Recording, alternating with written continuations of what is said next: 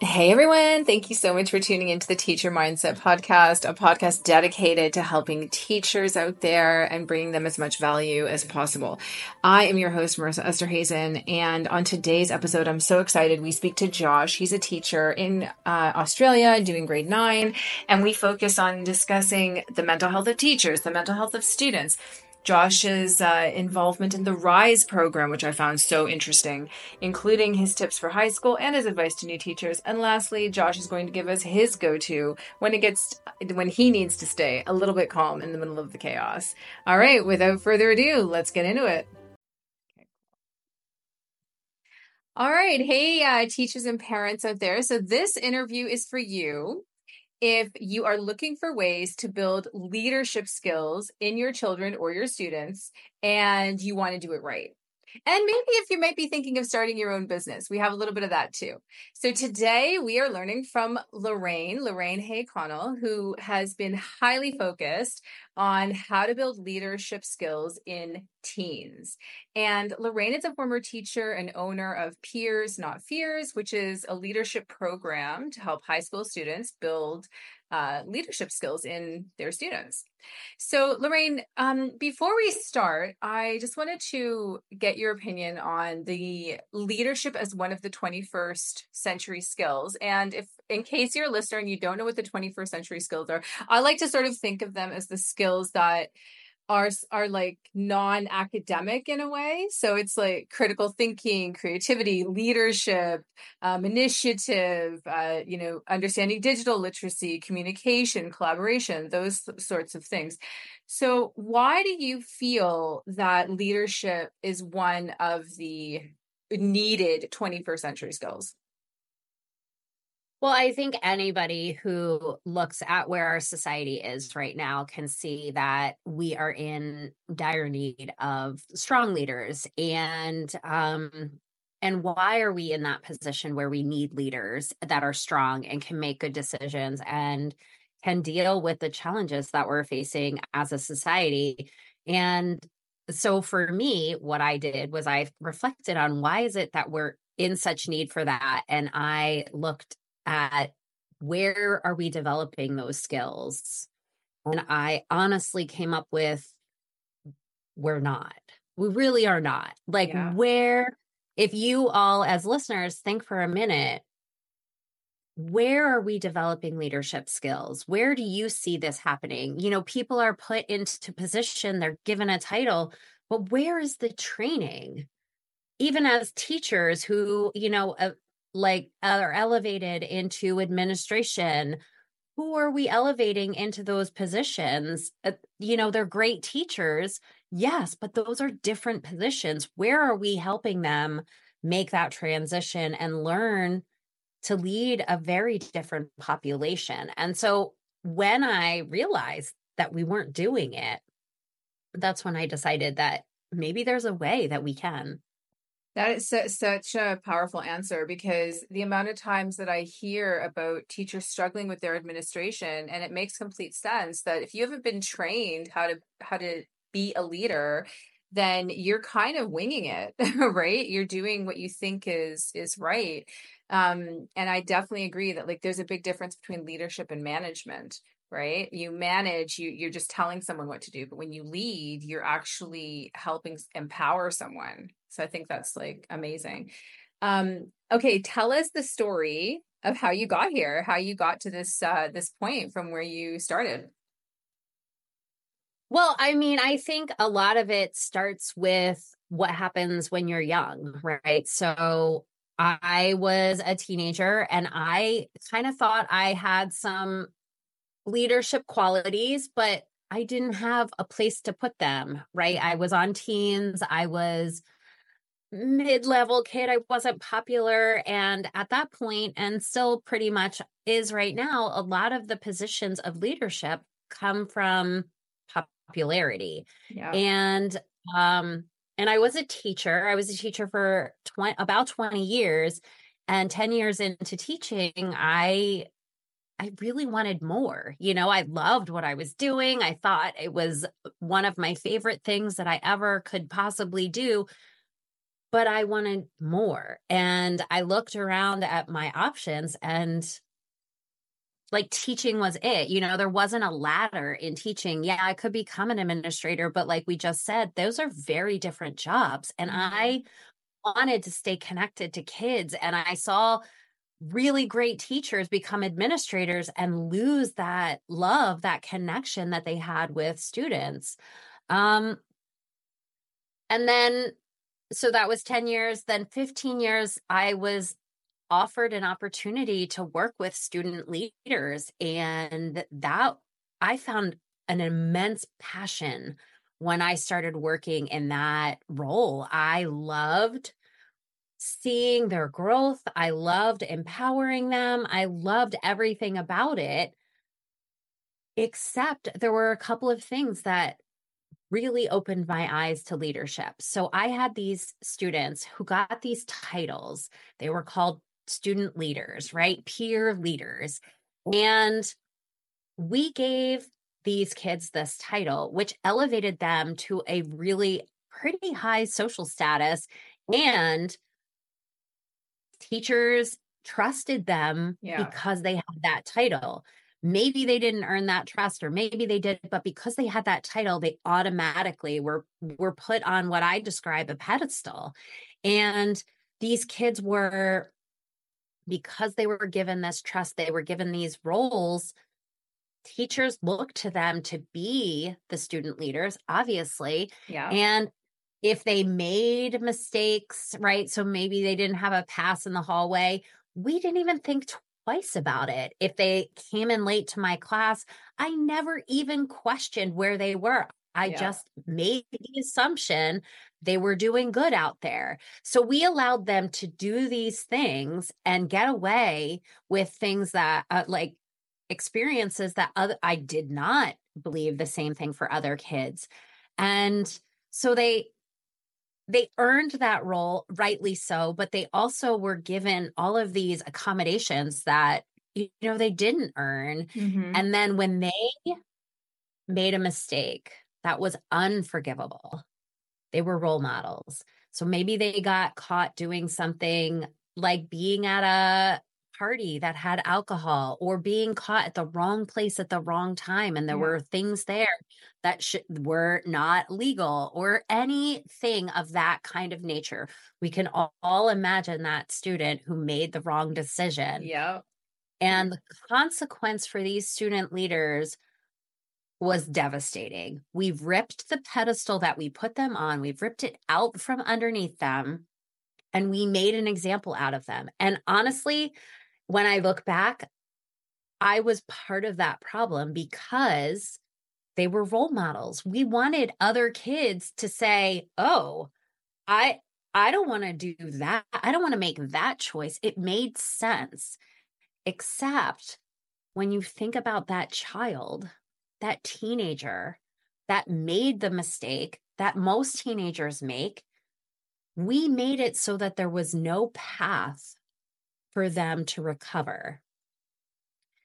And so, while on the outside it seemed like we were doing a good thing for the masses, we were really making a real negative impact on that one individual child they are still children right and they're yeah. they're gonna make mistakes and we didn't let them know that mistakes are okay some mistakes are worse than others but here's how we're going to help you navigate this mistake we didn't offer that to them we just made it so yeah, I was gonna say, like, no giving them the strategies to, okay, I made a mistake now. People know about it. How do I move forward? Right? How do I actually um like take ownership of it and be like it was a mistake and this is what I've learned.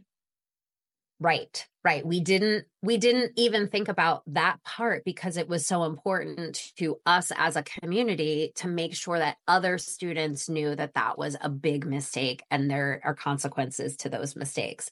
And so the other piece of, of this puzzle was that when those kind of things happened, other students did look at that and say, wow, they make that mistake and that's what happened to them. I make little tiny mistakes.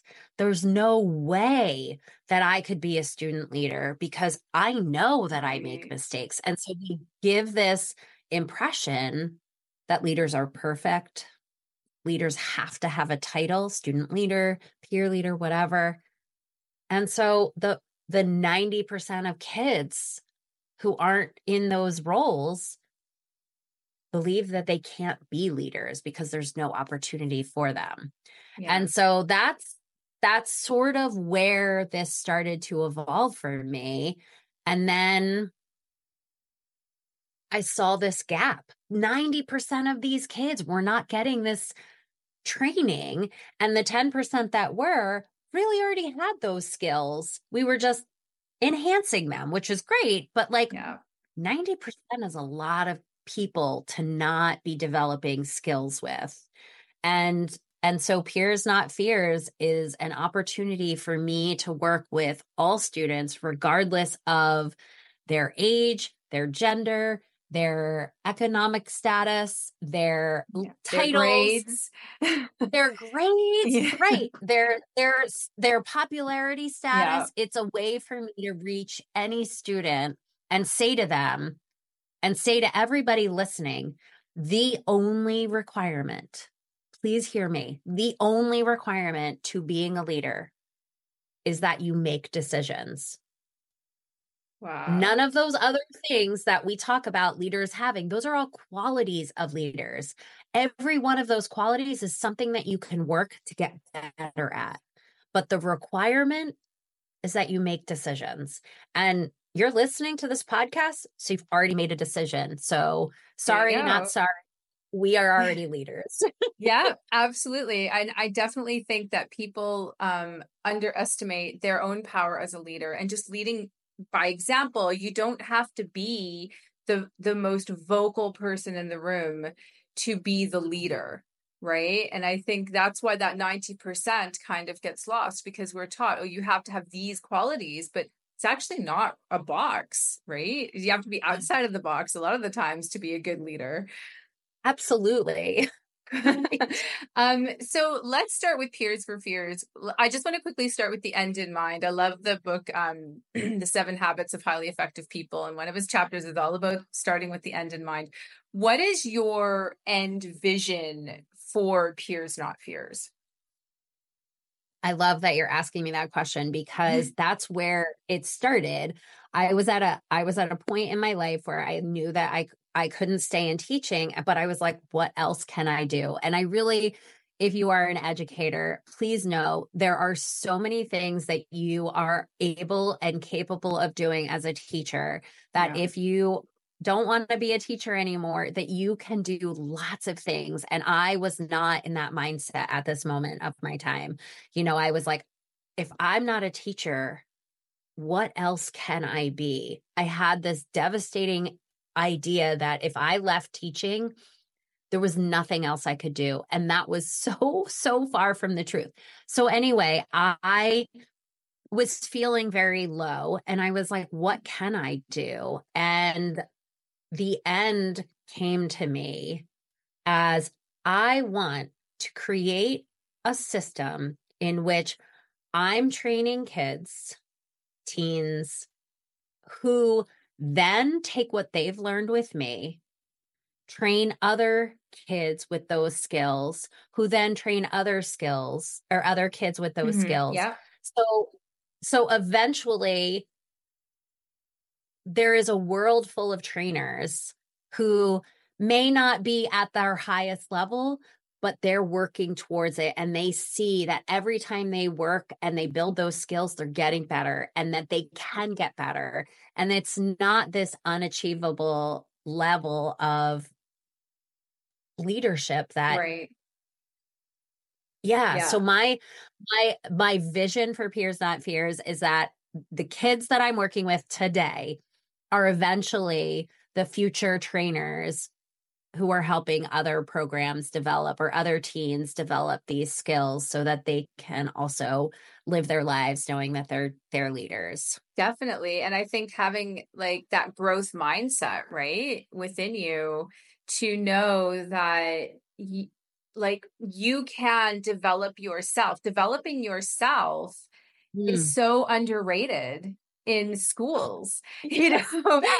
and I think, you know, this program, it's going to help kids see, oh, wow, like I can get better at things that aren't aren't sporty or aren't academic right there's other opportunities for me within myself and it tr- gives them sort of that more that growth mindset which i think is so incredibly important um, i wanted to ask you so at the beginning of starting your business what was kind of like the biggest fear or challenge you faced and how did you get through it uh, the biggest fear was leaving something that I had known my for 20 years, right? Yeah. So I knew as a teacher, you know, like that beginning feeling of every year where you're like, oh, I don't know what I'm doing. And then you're back in it and you figure it out. Like that was every day for me. I had no idea eh, what I was doing. You mentioned like developing yourself. It was it was every day something I was learning something new and I realized that when I was in that 10 year mark, I really needed that opportunity. I right. just wanted to continue to learn. I wanted to continue to grow. I loved, I, I really loved teaching and I really loved working with kids and I loved getting different kids every year, but it wasn't enough. It was this, it was still very same. And so now I'm doing something new every day. And in the beginning, I didn't have the confidence in myself that I could do it. Um, and so at the end of the day, like the end always came, and I had done things and I had done new things and I had learned something new every single day. Sometimes I learned a lot of things in a yeah. day. It was it was feeling that energy of learning something new that was both scary and exciting at the same time. Yeah, that's such a great such a great answer and I think as teachers, you know, we do have that that fear of of moving out and with our identity especially like our identity is so tied up in being a teacher right yes. and you know we don't always have that confidence i was actually going to say like if if I were a new teacher and I were coming to you and saying, okay, like I can't do this teaching thing, I really need to, I really want to start my own business, but I'm scared. Is there any specific advice you would give me, um, just like you know, just make sure about this or something like that? Honestly, my best advice is join and start networking. Build your network because the people that you surround yourself with will encourage you, they will teach you, they will take you under their wings. You will feel that feeling that you provide students, right? Yeah. Like as a teacher, I gave my students that confidence, that courage. I mean, I was teaching chemistry. And so for me, I had lots of fear in my classroom. I don't do math, very fixed mindsets. And I would envelop those kids and say to them, I know you can do it. Let me give you the resources. Let me guide you. And when I started networking, I found that with and and for me it was with other women and women who had taken that step and women who were struggling like I was and they just took me and loved on me and helped me see that there were other things out there. I cannot stress how much having a very powerful network of people who support you can be. And if you don't have it in your school and you don't have it in your home, you can find it in other places. It is possible. Yeah, I was, that's exactly what I was going to ask you because that's such a beautiful answer. Like, how so where did you find your network or like what ideas did you come up with to be like okay i've got to find these people. How am i going to find them? Were they just around you or?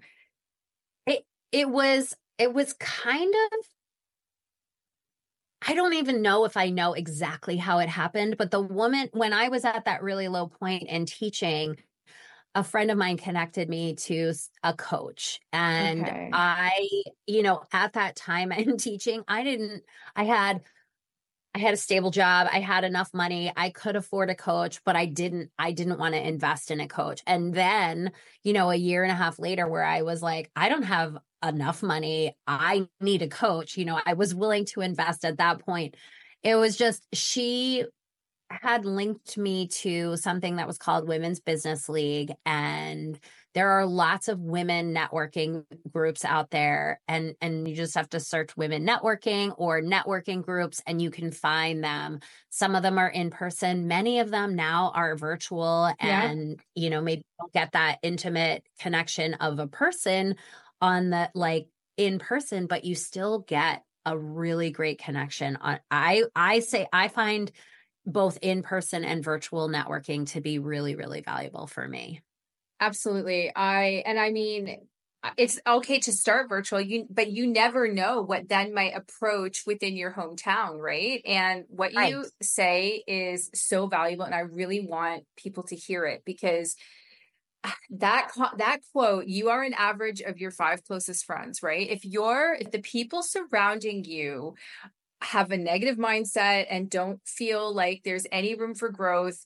you that is going to pull you down. You need to find those people that are lift will lift you up and have been in the position maybe you've been in and want to see you succeed and want to see you do well because that is such a powerful motivator that I think people sometimes forget. So that is great advice. I love that. I absolutely love that.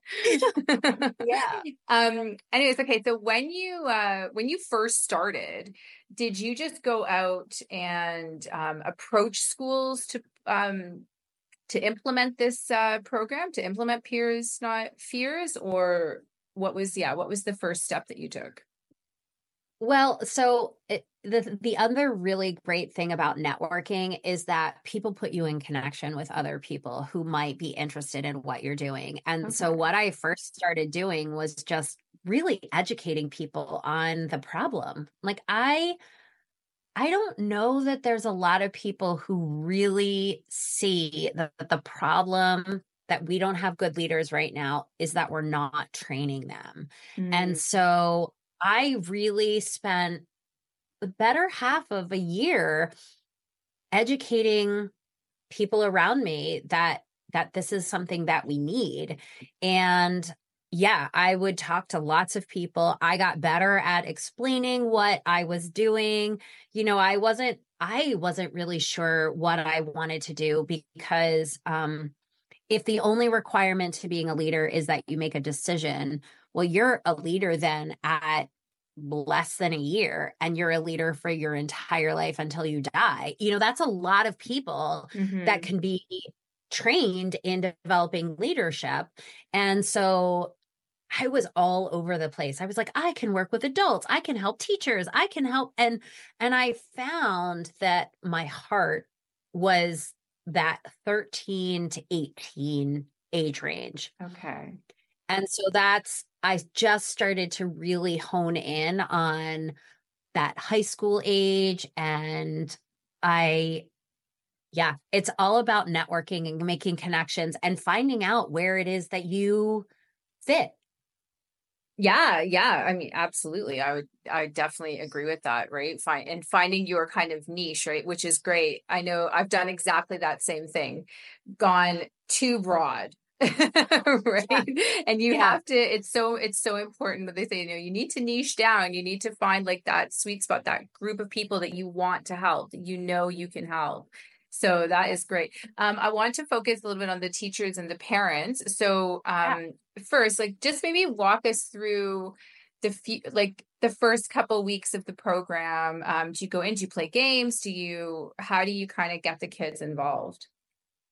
Yeah, it's all of the work that I do stems from play and team building and activities because when we engage in that way, our resistance, our um, defenses, they all come down a little bit because it's fun. Yeah. And when you're having fun, you're more willing to see things differently, try things a little bit. And so, what I really, in my group coaching, which is virtual, that that's a little less game oriented. It's more like let's talk about some of the things that you're struggling with and let's find ways to support that and where can you find leadership in your communities and and things like that. Um, but when I'm in a school, it is a lot of team building um, and learning from honestly when you play games you make a lot of mistakes and mistakes yeah. aren't aren't celebrated very well in our lives um yeah. and if we go back to that example of putting that kid on the pedestal that kid learned to hide mistakes and i think there are a lot of young adults adults who are very afraid of people knowing that they make mistakes i mean there's a there's a something out there where everybody's talking about recovering perfectionism or perfectionism. And that's a real thing. And that I think is because we don't celebrate mistakes, we make them bad, right? Yeah. If I think of any, any school assessment, I'm either right or wrong. Yeah. I'm either good or bad. And there's no like, okay you didn't get this that that means we need to work on that let's let's embrace that you know it's like yeah. okay we got we all got a hundred let's move on you know it's it's so contrary to what life is all about because uh, and and i know one of the things for me is that i really did think i really really honestly thought that if i tried harder if i worked more if i did it better it could be perfect. I mean, I really, really thought that. Yeah. And, and because I thought that, I portrayed that image to the world. And so every student that was in my classroom saw me being perfect because I was playing that part. And so I was sending them that message that I believed that they too could or should be perfect. And that is one of my most solid regrets is that my my belief system translated into other young people. Yeah, definitely. You know, I read an, a quote just this morning that would fit that. It's um you know, I'm in South Africa, right? So I have a lot of um, Nelson Mandela quotes. And this one quote that I'd never mm. seen from him came up, and it was, um, I never fail. I either win or I learn.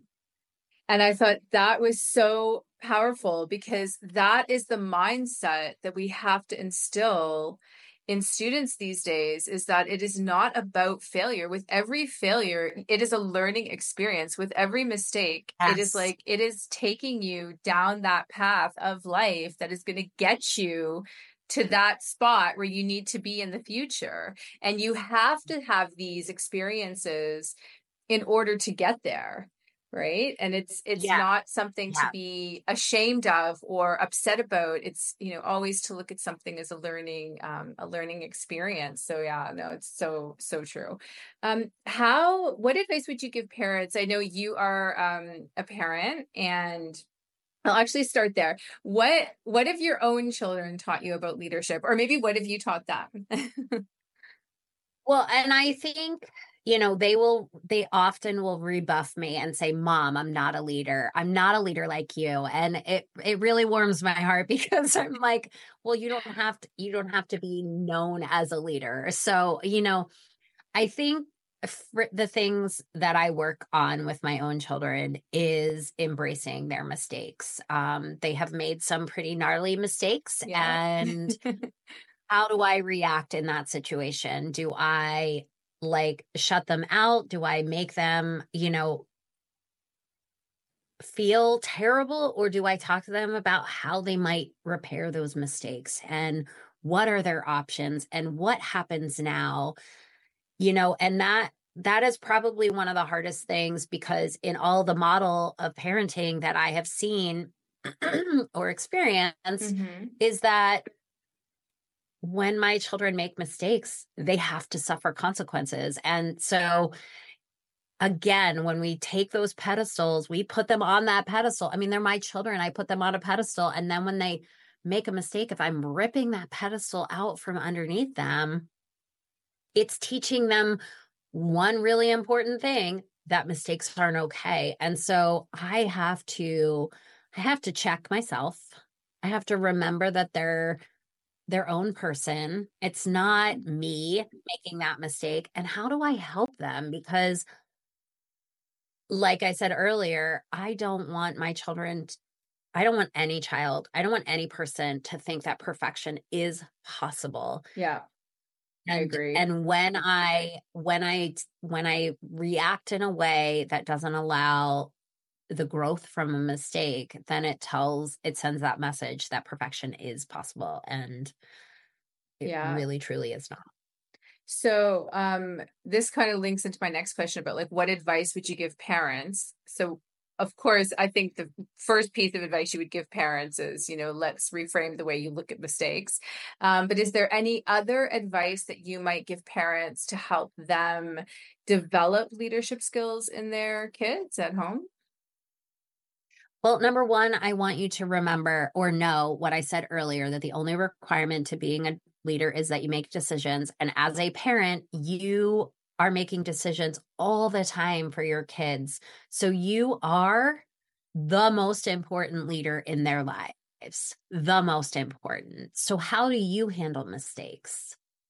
Do you Mm, accept responsibility when you make a mistake with your kid? Or do you feel like i don't want them to know that i make mistakes? Um so that's one of the first things. And the other thing is um judgment and curiosity cannot exist in the same place. So if you are finding that you are falling into a pattern of judgment ask a question. Start with a question. Why did you make that choice, bud? yeah. Why did you agree to go to that party? What were you thinking? How did you get there?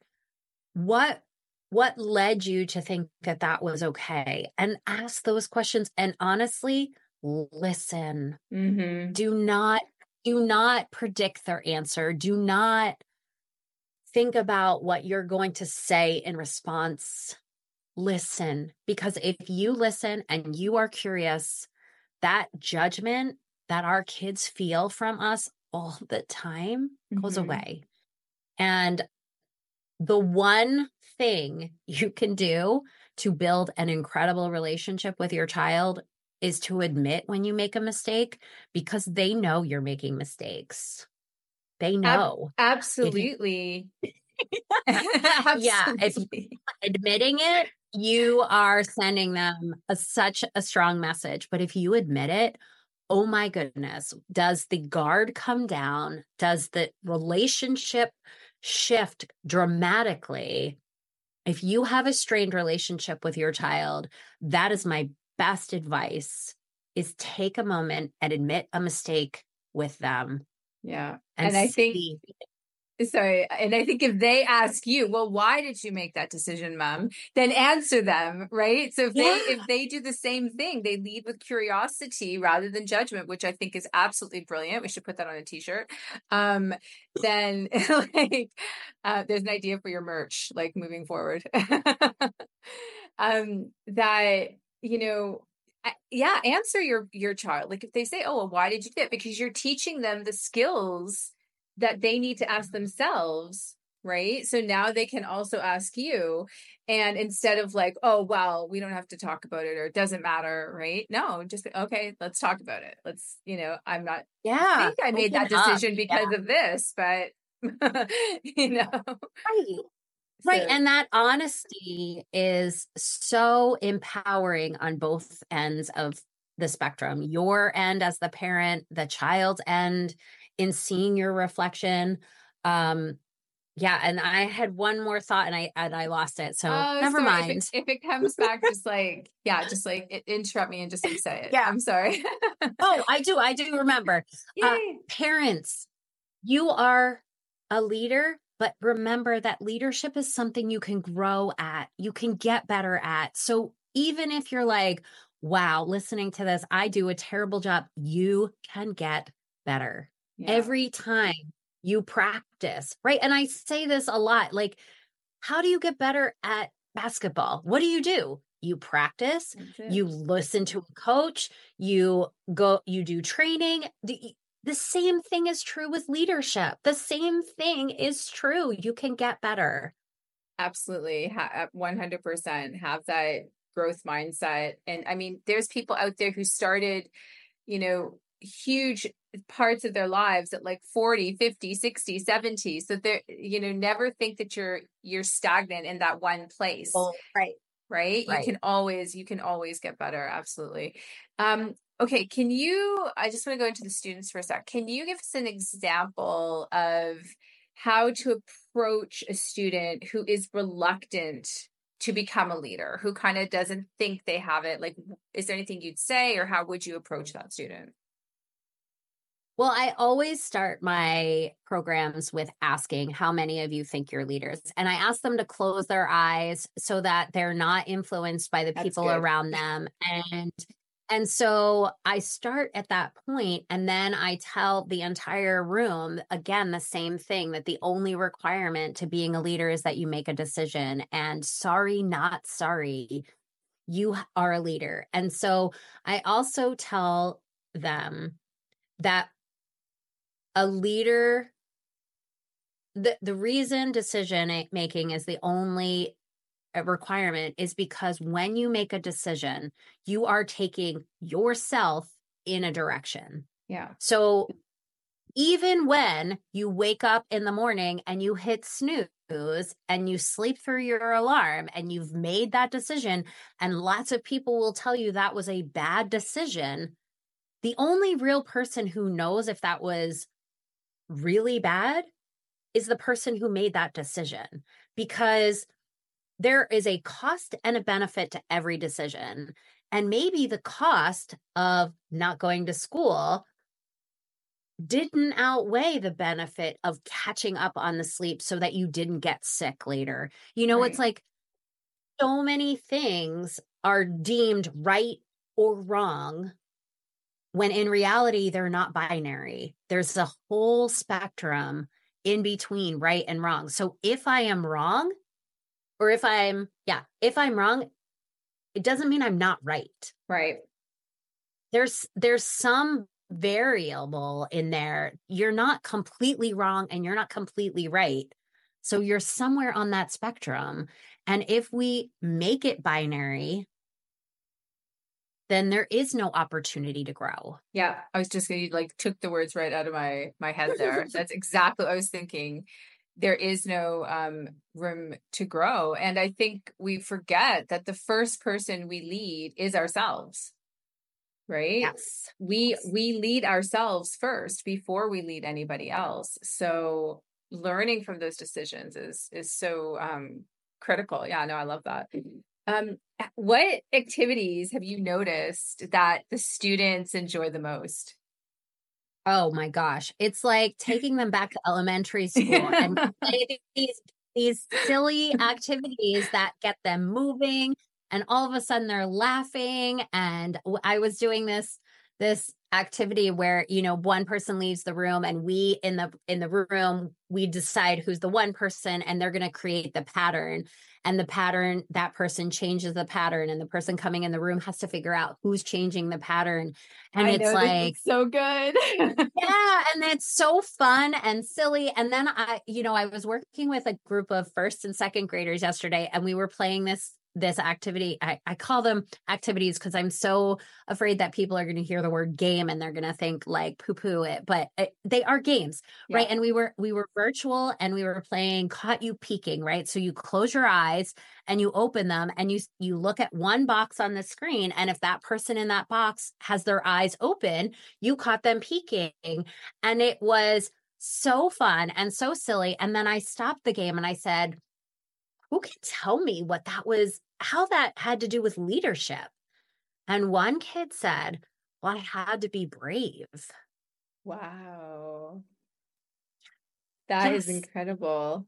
especially and like so, such a young a young child right and i didn't i didn't have that answer like i and that's the other thing is that it's that reflection at the end where you ask those questions and you, you hear such amazing answers like i had a bunch of answers that i thought but when that child said i had to be brave i was like You're so right. You're so. Forget all of my other answers. Yes, that's the one. And it's so amazing that when we're playing games, we have to take risks. Yeah. We like even in tag, you have to take yeah. a risk that you might get tug. And no, when you 100%. take risks, that's where you're growing you know, if we're in our comfort zone and we're hiding in the back, you know, we're comfortable, but we're not having fun. Yeah. We're not like necessarily living out our purpose either, right? If we don't take those risks, um, because we we need to we need to have those risks. I think it's just kind of in our nature to really move forward, to move the needle forward. Um, and I was going to say, when it comes to games, right? Like, there's a reason gaming is a billion dollar business right? Because, you know, anybody, if you call it a game, they're like, I'm in. so I yeah. think it's great. I understand that whole concept of calling it an activity, believe me. But um, but yeah, for me, I'm like, oh, game, awesome. Like I'm definitely gonna try this. Yeah, I'm sure. in. Right. Yeah. And that that gets the buy-in for kids is like, oh, we're going to work on leadership and play games. Yeah, let me. Yeah. let me in it. I was going to ask with what you said. So I know you started off with high school. So how, like, um, so do you also bring the program into uh, primary schools as well? Well, the model that I use is train the trainer. And once I realized that that's what I was doing, and I was doing that in my classroom in chemistry, right? Like I would train the class then the class would pair off and they would train each other. Mm. Once I realized that that model and how powerful that model was, I can apply it to any age. And what really sold me that I could do it at any age was working with my nephew this summer. We played a game called Commitment, um, and Playmeo has a ton of these team building games. It's a really, really amazing resource. Um, and if you use my code peers not fears, you get a discount. But we'll, we'll put that in the show notes for sure. that would be amazing. Yeah. So Playmeo is a resource of all of these team building games. And we were playing commitment, and it's just where kids are standing on a spot and there's one person in the middle, and you have to switch spots, and the person in the middle is trying to steal the spots. He loved that game so much that when I went to visit him a couple months later, he asked me if I would bring the game so that he could teach his his neighbor friends. That's and so, so he taught it. I mean, I was standing right next to him and he explained it. I added a couple pieces and we played it at his in his neighborhood. And then 2 weeks later, I got a text from my sister, his mom, yeah. who said that my nephew, who is in first grade, he had written out the rules to give to his teacher Whoa. so that his teacher would teach it at school. And I was like, my heart was like yeah. three times that day. oh, that's so beautiful. I know. I, I mean, that wasn't even me. And my heart's like expanding just thinking of like, because it's the, you know you touch all these people just by doing it once you you realize how many lives you're actually going to impact right that is yes. oh i love yes. that i love that i love that yeah um before we get to our final thoughts i have one other question so if you have students that ha- maybe have failed at something or something has gone wrong are there any specific um self-talk uh, sayings that you give them to sort of change it around? Like try to say this to yourself or say this to yourself. Um, I think the thing that I really try and share with kids because mm-hmm. I didn't know this until about a year ago is that the voice in my head, the person who is talking to me, is not an abstract person. It's me.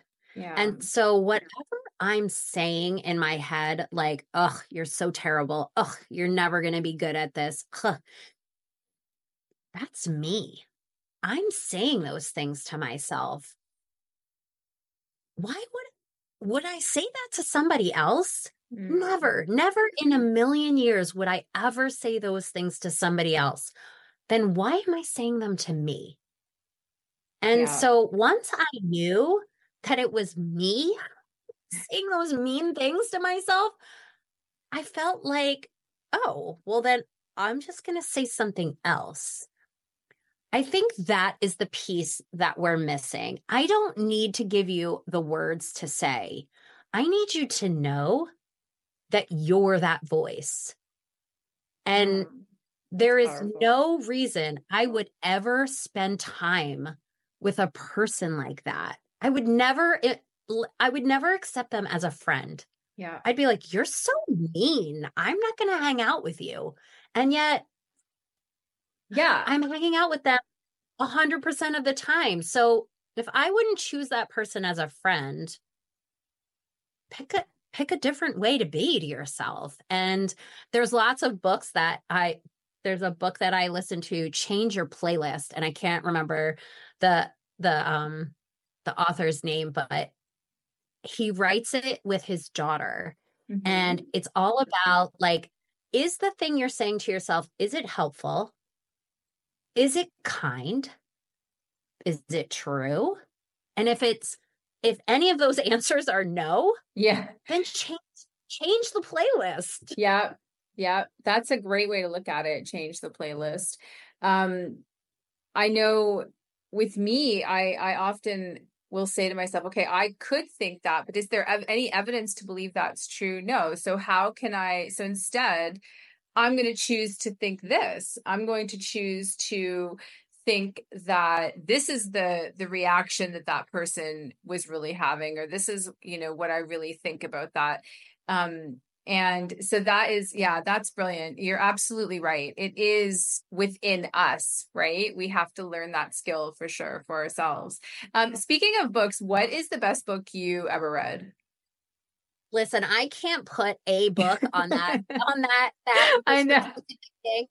i think I read so much. I think it's one of my favorite things to do and the more I read, the more I learn and and I love young adult both nonfiction and fiction because what I'm doing when I'm reading is I'm walking in shoes that I've never ever ah. experienced in my life. And for me, and for me as a, a leadership coach of teens, I encourage teens to read books in which they don't identify with the author or they don't Yeah. identify with the main characters.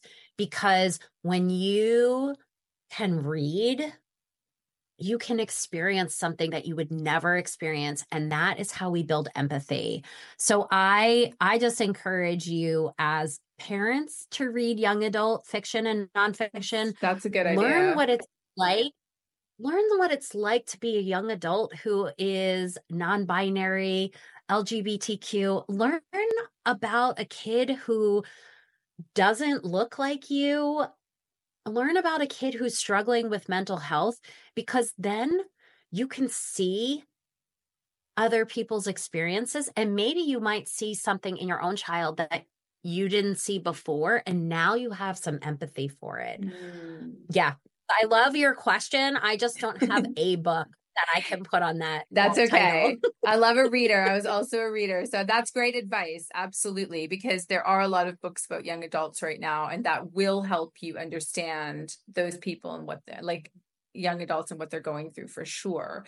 Um, tell us about your Facebook group and if there's any other places that uh, people can find you online. So um, if they want to connect with you to implement this program. Yes. Yeah. So my website is peers dash not dash fears. So www.peers not dash not dash fears. Um, I am on Instagram at peers not fears, TikTok, very I'm trying to be more present on TikTok, but it's a it's a weird place to be. Yeah. Um and then my Facebook group is for parents. And I had no idea how wonderful it would be to be in a group helping parents, empowering parents, growing leadership within parents to help their own kids. It's called Leadership for Our Kids. And every Sunday, I post an activity that you can do, that you can ask your teen to do, that you can ask your. I I say, you know, because leadership starts when you make a decision. So if you're a, a parent with growing a baby inside of you, ha- like join that group. If you're a parent of adult children, join that group because you don't know what you're going to learn about yourself and your kids. And there's so much. And I love it. I love it so much. And when people are posting and they're asking questions or they're responding, you know, I posted today, let's talk about consent. Where do you practice consent? And it really stemmed from this idea that we say, you know, like you should be practicing consent in the bedroom. Well, if we're not practicing consent anywhere else in our life, then it's going to be really hard to do it in the bedroom. Mm. And I mm. also realized that it is way easier to say yes to something in the beginning than it is to say no in the middle. Uh, right. Because you've already given the consent essentially, right? So then you have to start off that way. Yeah, no, that's great. And even for I think teachers would would benefit from a Facebook oh, yeah. like that too, right? Because it's it's uh things you maybe wouldn't have thought about with your own students. So definitely we're going to put all of that in the show notes for sure. So now my my three final um questions, okay? Um so number 1 because I I focus on mindset um with my my mindset coaching is what is the one thing you do to keep calm when things get chaotic? it's a practice that yeah. I have to do before things get out of control. So it's, I have to get into my mindfulness more and more often so that when things become chaotic or energized, I don't fall into that trap. I was very much a reactionary parent and, you know, a, a quick yeller. And and now that I've been proactive in my mindfulness, in my meditation, I, I find that I'm less likely to jump into that chaotic emotional stance that I would usually go to yeah. prior to. 100% meditation i think changed everything for me it's incredible how yeah. much calmer i am um okay how do you move yourself when you find yourself in a negative mindset how do you move yourself from a negative mindset to a positive mindset well, that's really hard. And I think that's probably something that we all struggle with on a daily basis. And I was just doing something yesterday where I realized that my my most common negative thought for myself is that I'm not worthy. Um, it comes back to the perfectionism and everything. And I was doing a reflection yesterday about that feeling. And what I realized is that that negative thing that has been present in my life for my entire life has actually become my superpower. So, my mistakes, my flaws, all of that makes me the coach that I am with these teens because I know that I make mistakes and I have felt unworthy and I struggle with that it is now my superpower. And so when I start to get into that mindset of like, oh, I'm just not good enough, I remember that all of that has made me the person that I am today. Amazing. Yeah, that I think that is incredibly powerful. I think that's going to resonate with a lot of people who maybe have never seen it that way. So that's yeah, mm-hmm. amazing. And lastly, what three things are you grateful for today? Oh my gosh. I love when people ask about gratitude because gratitude helps you experience joy and yep. every day I practice gratitude. Um, I like to do it before I go to bed so that I can be grateful for all the things that have happened today. Um, so I am grateful. It's a beautiful, sunshiny day here in New Hampshire. The nice. snow is on the ground and it looks beautiful. Um, I am grateful for this opportunity. So, so grateful. Me too. And um, and I'm grateful for my delicious coffee this morning. Oh, amazing. I love that. Yeah, I'm I'm often grateful for my coffee as well. well, um, Lorraine, thank you just so much. I am actually so grateful that you came on the show today. And I really just appreciate you for how you are helping young people learn how to lead themselves, learn how to lead others. And I'm definitely confident that your, um, you know, your hands are going to touch so many lives. So I just really, really appreciate it. And yeah, and I just really wish you an absolutely beautiful, uh, beautiful weekend, beautiful week ahead. And yeah, and I've joined your Facebook group now, so I'll be able to get some tips for leadership. So I'm really excited. Thank you so much. Yeah, and thank you. Thank you so much for listening to our interview with Lorraine today. I hope you learned as much as I did about leadership and instilling um, leadership strategies in your kids or your students. And definitely, if this video or podcast resonated with you, please like, subscribe, download. And if you're interested in uh, mindset coaching, or specifically if you're a teacher and you'd like mindset coaching because maybe it's a bit challenging for you at the moment, or even group coaching, I offer as well. Uh, there is a link to my website in the show notes, and I would love to hear from you. Wishing you an absolutely beautiful day. Take care. Hey, thank you so much for listening to this podcast. I really hope you enjoyed it. Just a quick reminder that it is for informational purposes only, and nothing that was said should be uh, taken as medical advice. If you are um, finding difficulty with mental health or know someone who is, please, we encourage you to seek professional advice, definitely. If you would like to go and check out my YouTube video of this podcast on teacher mindset, please do, and you could subscribe to my channel and or you could also just like the podcast itself to push it further up in the algorithm. All right, wishing you a year filled with love, light and laughter. Take care.